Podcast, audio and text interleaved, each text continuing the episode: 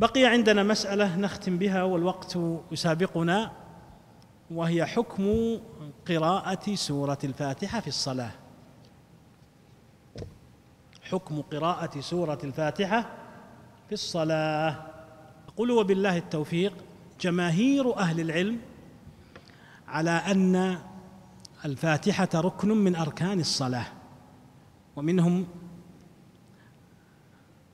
المالكية والشافعية والحنابلة وبعض الحنفية. وذهب بعض الحنفية ورواية عن الإمام أحمد أن الركن في الصلاة أن يقرأ ما تيسر من القرآن الفاتحة أو غيرها. والصحيح هو القول الأول لحديث عبادة بن الصامت رضي الله عنه قال قال رسول الله صلى الله عليه وسلم لا صلاة لمن لم يقرأ بفاتحة الكتاب. لا صلاة لمن لم يقرأ بفاتحة الكتاب. وهذا نص صحيح. والنفي ها هنا نفي لصحة الصلاة. وهذا هو المتبادر ولا ينصرف عنه إلى غيره إلا بدليل. ولكن ها هنا على تفريعات على هذه المسألة. المسألة الأولى هل تجب قراءة الفاتحة على كل مصلي أم على الإمام والمنفرد فقط؟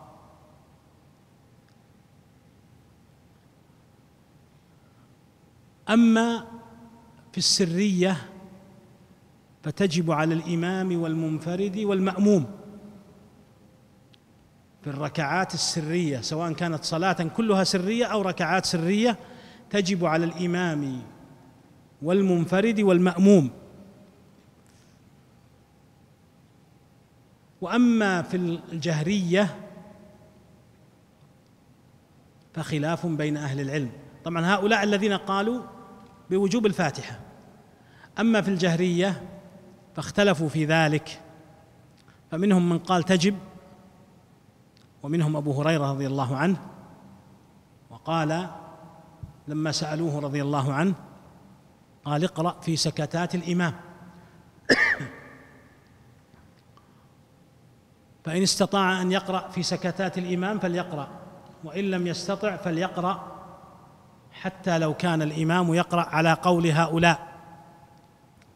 وذهب بعض أهل العلم إلى أن القراءة في الجهرية لا تجب على المأموم.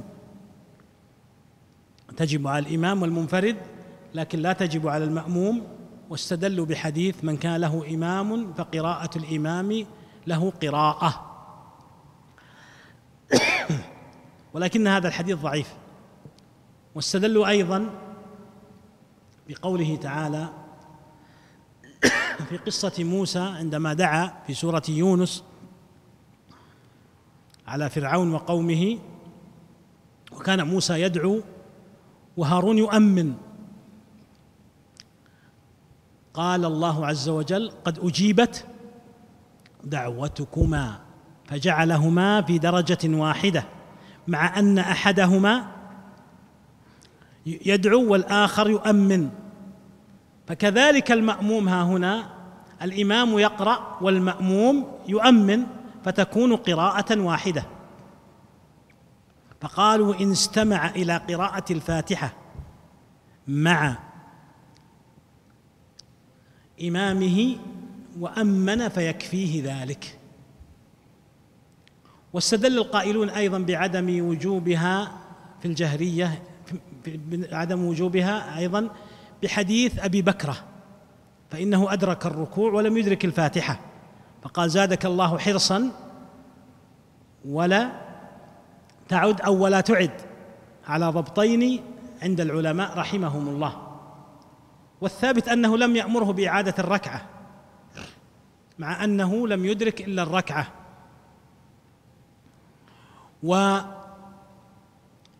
وحديث قال إنكم تقرؤون خلف إمامكم قالوا نعم قال لا تفتعلوا إلا بفاتحة الكتاب. ماذا يجيب عنه القائلون؟ بأنه في الجهرية تكفي قراءة الإمام عن المأموم. قالوا إن زيادة لا تفعل إلا بفاتحة الكتاب. زيادة إلا بفاتحة الكتاب زيادة شاذة عند المحدثين. وحكم بشذوذها غير واحد فلا يحتج بها. قال إنكم تقرؤون خلف إمامكم؟ قالوا نعم. قال لا تفعلوا. هذا يدل على عدم الفعل فيما يجهر به الإمام. وانتصر شيخ الإسلام لهذا القول انتصارا طويلا. وهذا يظهر هو القول الأخير له. وإن كان في بعض كتبه المتقدمة أشار إلى الخلاف بين العلماء فقط. وقال هذه من المسائل المشكلة التي تكثر الحاجة إليها. رحمه الله وأسكنه فسيح جناته. والأولى أن الإنسان يحاول أن يقرأ قدر المستطاع. وهذا ما رجحه شيخنا عبد العزيز بن باز وابن عثيمين عليهم رحمة الله أنها لا تسقط بحال. لقول النبي صلى الله عليه وسلم لا صلاة لمن لم يقرأ بفاتحة الكتاب. وقوله كل صلاة لا يقرأ فيها بفاتحة الكتاب فهي خداج. وهم أيضا لا يحكمون بالشذوذ إلا بفاتحة الكتاب. والأولى أن الإنسان يحاول القراءة.